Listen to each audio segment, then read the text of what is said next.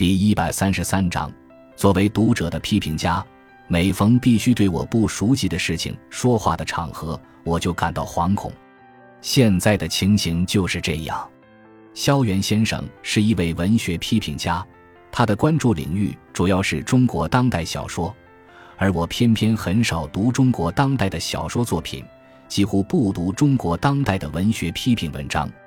因此，当他如此恳切地请我给他的文学评论选集自言自语写序，我则因为盛情难却应诺了下来以后，心里一直发虚。幸亏他的这本书不像我在刊物上时常瞥见的那些批评文章那样艰涩，我居然比较轻松地读完了，在读的过程中还被激发了一些感想式的思考。那么，我就来说说我的这些感想式的思考。我之少读中国当代小说，主要是因为精力有限，只能满足于偶然翻翻。在这偶然的阅读中，有过少许幸运的相遇，也肯定会有若干遗憾的错过，我相信其数量同样不会多。我之不读中国当代文学批评，则是出于一种偏见。我偏执地认为，中国现在没有真正的文学批评，批评的阵地被两样东西占据着，一是商业性的新闻炒作，往往作品未出便先声夺人，广告式宣传铺天盖地，制造出一个个虚假的轰动效应；另一是伪学术的术语轰炸，所谓的批评文章往往只是一知半解的贩卖西方批评理论，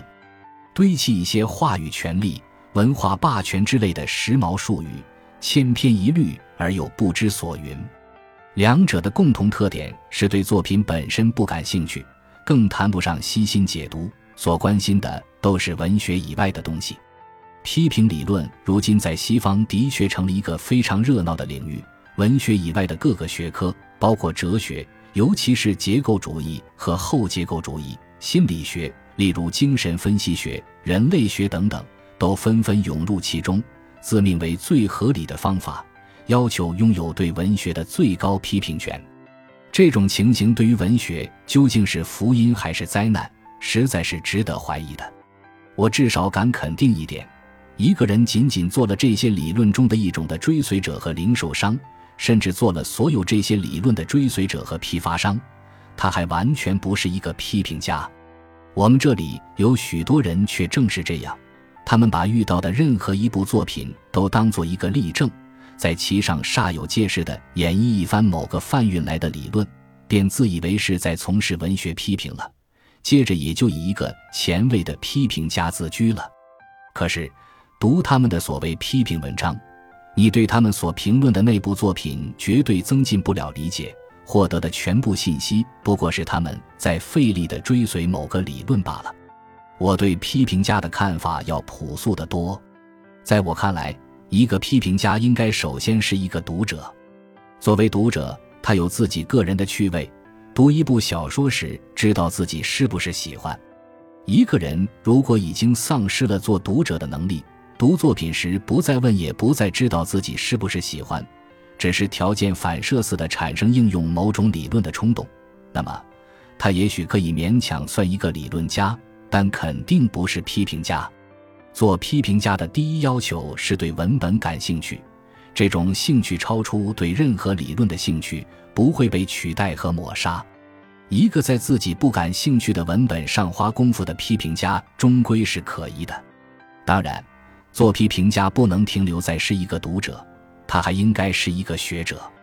作为学者，他对于自己感兴趣的文本具有进行理论分析的能力，这时候他所创建的或所接受的理论便能起到一种框架和工具的作用了。首先是读者，然后才是学者。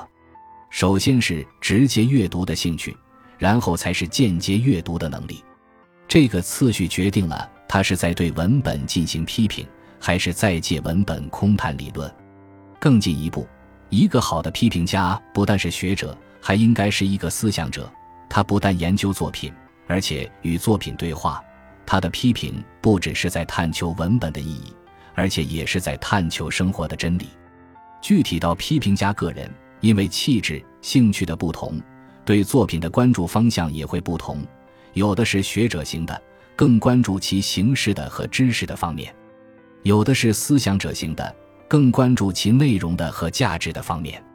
还有一种是作家型的，常于描绘对作品的主观感受和联想，写出的评论更像是独立的文学作品，不是严格意义上的批评。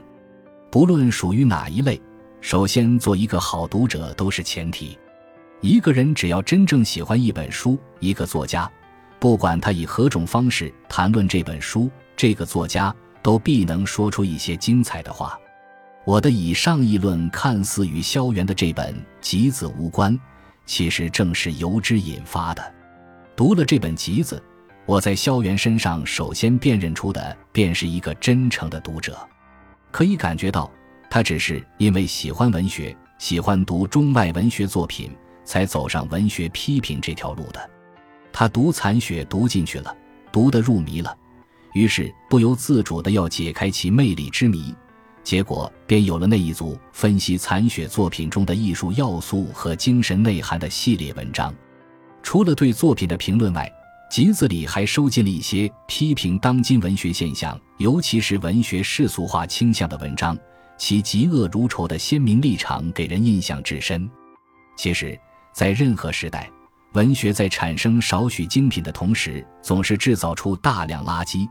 只是两者的比例在今天显得愈发悬殊罢了。大多数读者向文学所要求的只是消费品，而期待着伟大作品也被伟大作品期待着的那种读者必定是少数，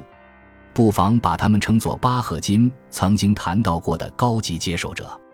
这少数读者往往隐而不显，分散在不同的角落里，但确实存在着。